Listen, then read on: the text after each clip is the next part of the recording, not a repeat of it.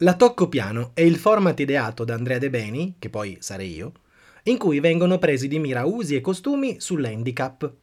Quei modi di dire e di fare che se come me sei una persona con disabilità ci rendono la vita un po' più difficile. Mi dirai, allora se non ho una disabilità questo non è un buon posto per me. eh no, anzi, questo podcast è proprio per te. Sì, perché sei proprio tu che puoi creare un mondo più accogliente, equo, inclusivo. Sono convinto con tutto me stesso che la comunicazione sul tema DNI oggi viaggi ancora sui binari dell'eroismo o della pietà, tra falsi miti, errori noti, passi falsi e leggende metropolitane. Ecco, io prendo tutto questo mix goffo e a volte pure offensivo e lo smonto pezzo dopo pezzo, perché quando le parole zoppicano le persone non vanno lontano. Ora mi presento. Mi chiamo Andrea, sono un marito, un papà di tre figlie, un comunicatore, uno speaker motivazionale e un atleta. Sono nato con una malformazione congenita al femore destro. Cammino, corro, salto e vivo da quasi sempre con una protesi infilata addosso. Oggi diamo uno sguardo alla disabilità, anzi, non uno, tre. Oggi si parla di sguardi. E allora parto subito con una delle citazioni più forti di sempre. La disabilità sta negli occhi di chi guarda, attribuita a diverse personalità che onestamente non so. Personalmente non posso che ritrovarmi con questa affermazione, ma manca un punto di vista che qui non viene considerato.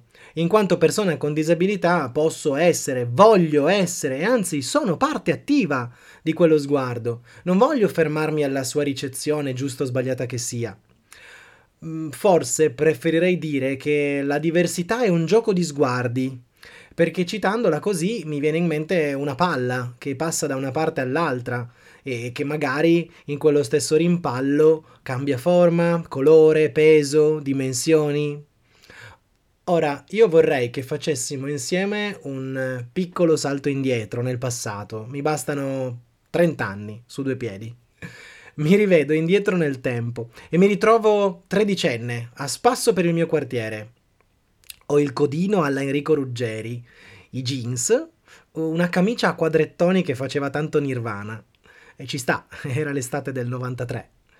Non sto pensando a nulla di particolare, eh, forse sto immaginando di rientrare a casa, giocare un po' alla PlayStation su NBA Live. In fondo al marciapiede c'è una signora che viene nella direzione opposta alla mia è un'informazione di poco conto, anzi diciamo proprio che non conta nulla. È solo un elemento del paesaggio, del quartiere, no? come fossero le auto parcheggiate, gli edifici, le siepi che stanno tra me e la strada. Non le do peso finché non incrocio il suo sguardo. Lei, come se fosse partita da casa con l'intento di ferirmi, mi dice un perentorio Ma cammina bene. Nota la signora mai vista prima la spensieratezza lì svanisce. La rapidità dell'incontro, incontro-scontro anzi, non mi permette di spiegare che la mia non è una camminata figlia di qualche stile hip hop newyorkese, ma è che proprio meglio di così non posso fare. L'amarezza è potente, l'incapacità di reagire è come un blocco, mi sento impotente davanti a un evento come, come questo, paralizzato nella testa, nella lingua, nelle intenzioni.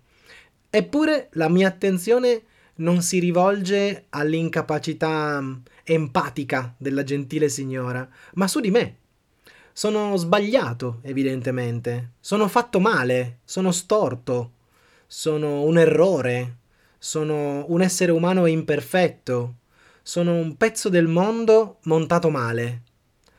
È il primo sguardo, come lo chiamo io, quello che provoca inadeguatezza e fa male, fa tanto male.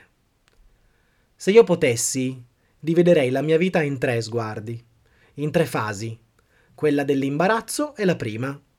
Da ragazzino ogni sguardo un po' più intenso su di me, sulla mia gamba, sulla mia camminata, mi provocava delle sensazioni sgradevolissime. Lo sguardo può essere sempre giudicante, se lo percepiamo come tale, e io ci stavo veramente male ogni volta che qualcuno mi guardava un po' storto, fissava la mia gamba e, poi con lo sguardo saliva su.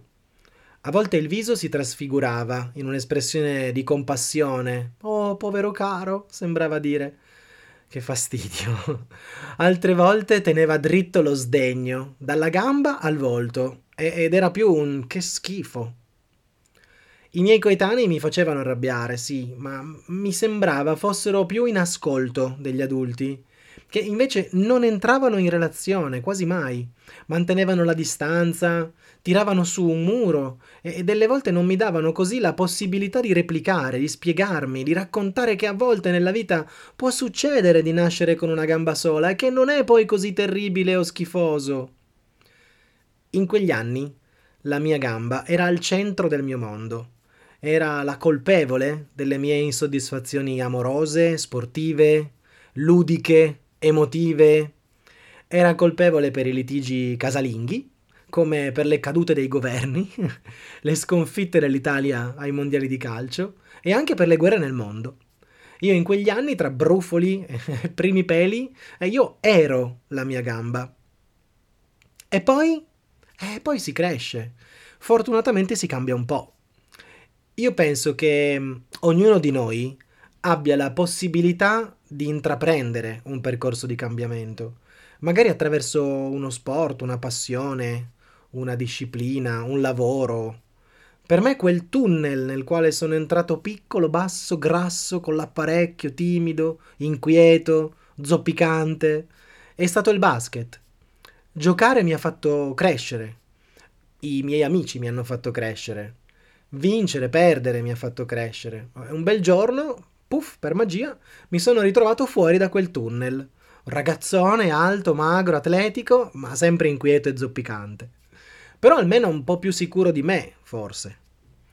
Così sicuro, credevo, che affrontavo gli sguardi della gente con una vitalità tutta nuova, con il mento alzato, manco fossi Liam Gallagher al microfono, con la cazzimma di Bagby di Trainspotting.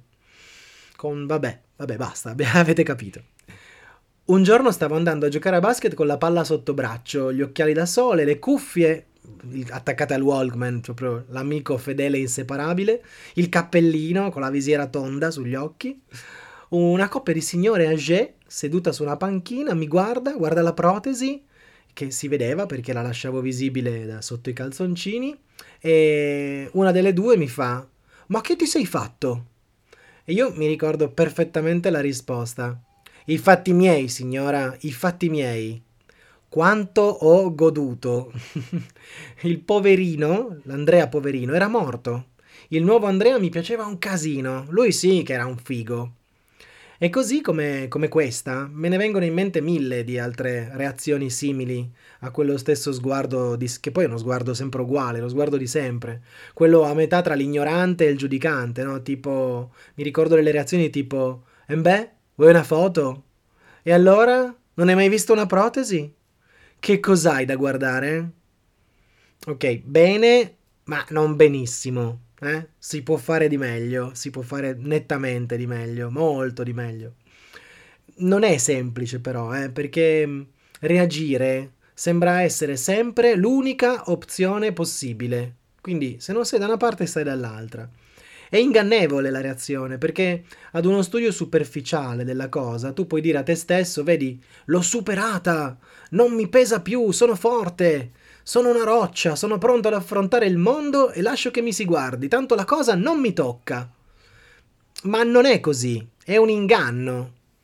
È un po' come mm, se ci stessimo dicendo noi stessi di averla superata, no? Ma in realtà non, non è affatto così. Ci pesa, uh, se ci pesa. E mi pesava, mi faceva male, mi feriva. Solo che reagivo anziché tenere tutto dentro, senza però restituire positività, ma assorbendo al contrario quella negatività giudicante e restituendone una uguale, perché alla fine nei miei commenti c'era un poco sano non hai capito niente, non capisci nulla, sei solo un ignorante, maleducato. Da una conversazione così non se ne esce, che sia con gli altri o che sia col nostro linguaggio interiore. Ora, se pensate che questa cosa non succeda, basterà guardare i profili social di tante persone con disabilità. quello che si riscontra è un tratto comune, raccontare se stessi attraverso la protesi, attraverso la carrozzina, attraverso l'handicap. Vuol dire raccontare solo una parte di sé, peraltro quella evidentemente con cui conviviamo meno bene, no? Per essere felici c'è quindi ancora tanto bisogno di approvazione, approvazione e ancora approvazione.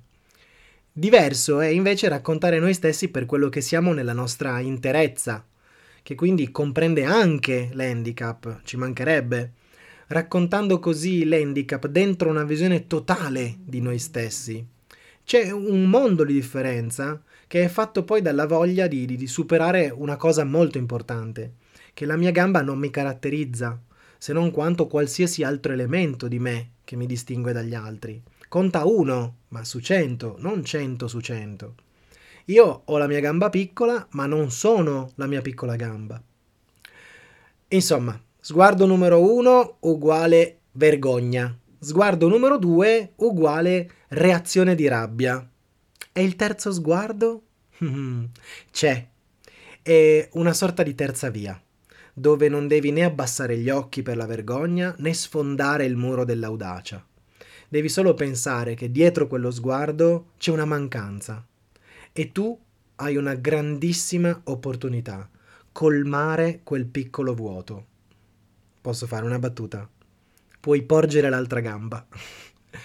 Io l'ho scoperto tardi, il terzo sguardo, troppo tardi. Intrappolato come ero un po' dentro il secondo, credendo di avere in mano la verità, e invece non avevo capito un bel niente, perché si poteva anche andare oltre e anche se tardi finalmente ci sono andato un po' oltre. Oggi, quando incrocio uno di quegli sguardi a metà tra la freddezza di uno screening aeroportuale del metal detector e l'approccio sognante e pietoso come alla vista di un cucciolo di gattino, quello che mi viene meglio fare è chiedere: Posso aiutarti? E lì inizia una conversazione, un viaggio dentro l'handicap. C'è qualcosa che posso fare per te? O ancora, stai guardando la protesi, vorresti chiedermi qualcosa ma magari ti vergogni? E via dicendo. A volte coi bambini lascio addirittura fare a loro. Mi basta fermarmi e dire ciao. E fanno tutto loro. Domanda classica, ma cos'hai lì? La verità è che non siamo il fine, siamo il mezzo. Attraverso me, attraverso ognuno di noi, le persone possono imparare qualcosa in più sulla disabilità.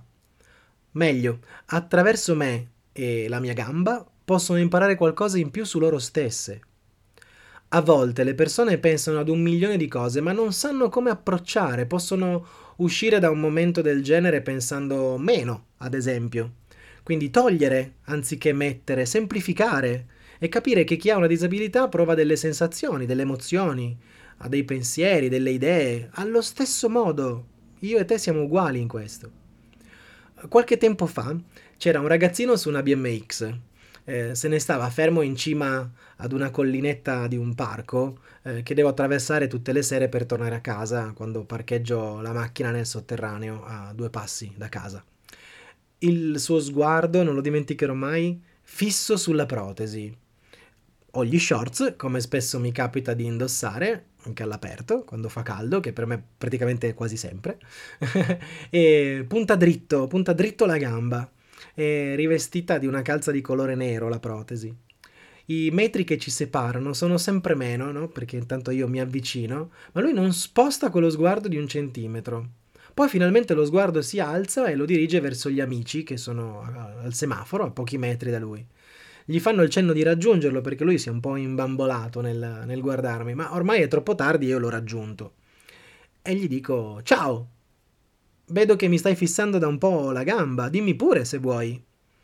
Il ragazzino, età compresa, avevo 14-16 anni, eh, ha quella voglia che ci sta all'età in cui è di non darmi la soddisfazione di aver vissuto un momento di disagio, no? Anzi, lo ribalta e con il fare un po' da spaccone mi fa sì, guardavo la gamba, che mi fa un po' senso. E io ci rimango un po', no? Senso, davvero? Perché? Per la forma? No, non capisco, mi dice. Io inizio a spiegargli come è fatta una protesi, l'invaso, l'articolazione del ginocchio, l'appoggio ischiatico, il fatto che all'interno ho una gamba più piccolina perché sono nato così. I suoi amici intanto lo raggiungono e forse un po' timorosi, no? Che l'amico stia affrontando un cazziatone da parte del Matusa di turno. e, e, a quel punto lì io, insomma, penso di, di, poter fare una roba guardandolo un pochino dentro e cercando di capire un po' com'è fatto e gli chiedo, fai sport? Sperando che in base a come è vestito lui mi risponda a quello che spero. E lui mi risponde, sì, eh, gioco a basket. Bingo! Guarda qui Prendo il telefono e gli mostro un video in cui gioco a basket insieme alla nazionale italiana di basket. Lui è incredulo. Eh, non ci crede proprio, sembra impossibile che uno con una protesi giochi a basket insieme ai giganti della nazionale italiana. E finisce che ci diamo appuntamento al campetto della zona per il giorno successivo, anche con i suoi amici. E il giorno dopo effettivamente si presentano in cinque e ce la spassiamo mezz'oretta, tre contro tre. Io credo che dopo quel momento tutti e quanti noi sei siamo tornati a casa con qualcosa in più. Io personalmente con la sensazione di aver contaminato di leggerezza un pensiero che invece troppo spesso si porta a spasso sensazioni di tristezza, dolore, rabbia, chissà il mio amico che cosa avrà vissuto in casa fino a quel giorno, no? legato alla disabilità.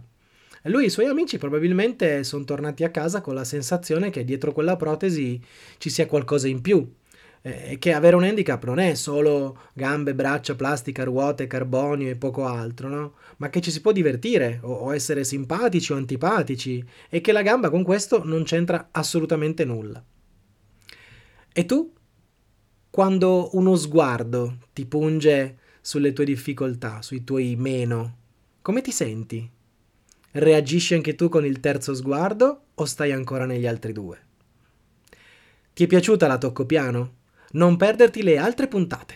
Resta in contatto con me. Mi trovi su Instagram come AndyDeb. Scrivimi, segui le prossime puntate e dimmi cosa ne pensi delle mie parole. Io te lo prometto, così su due piedi non ti giudicherò.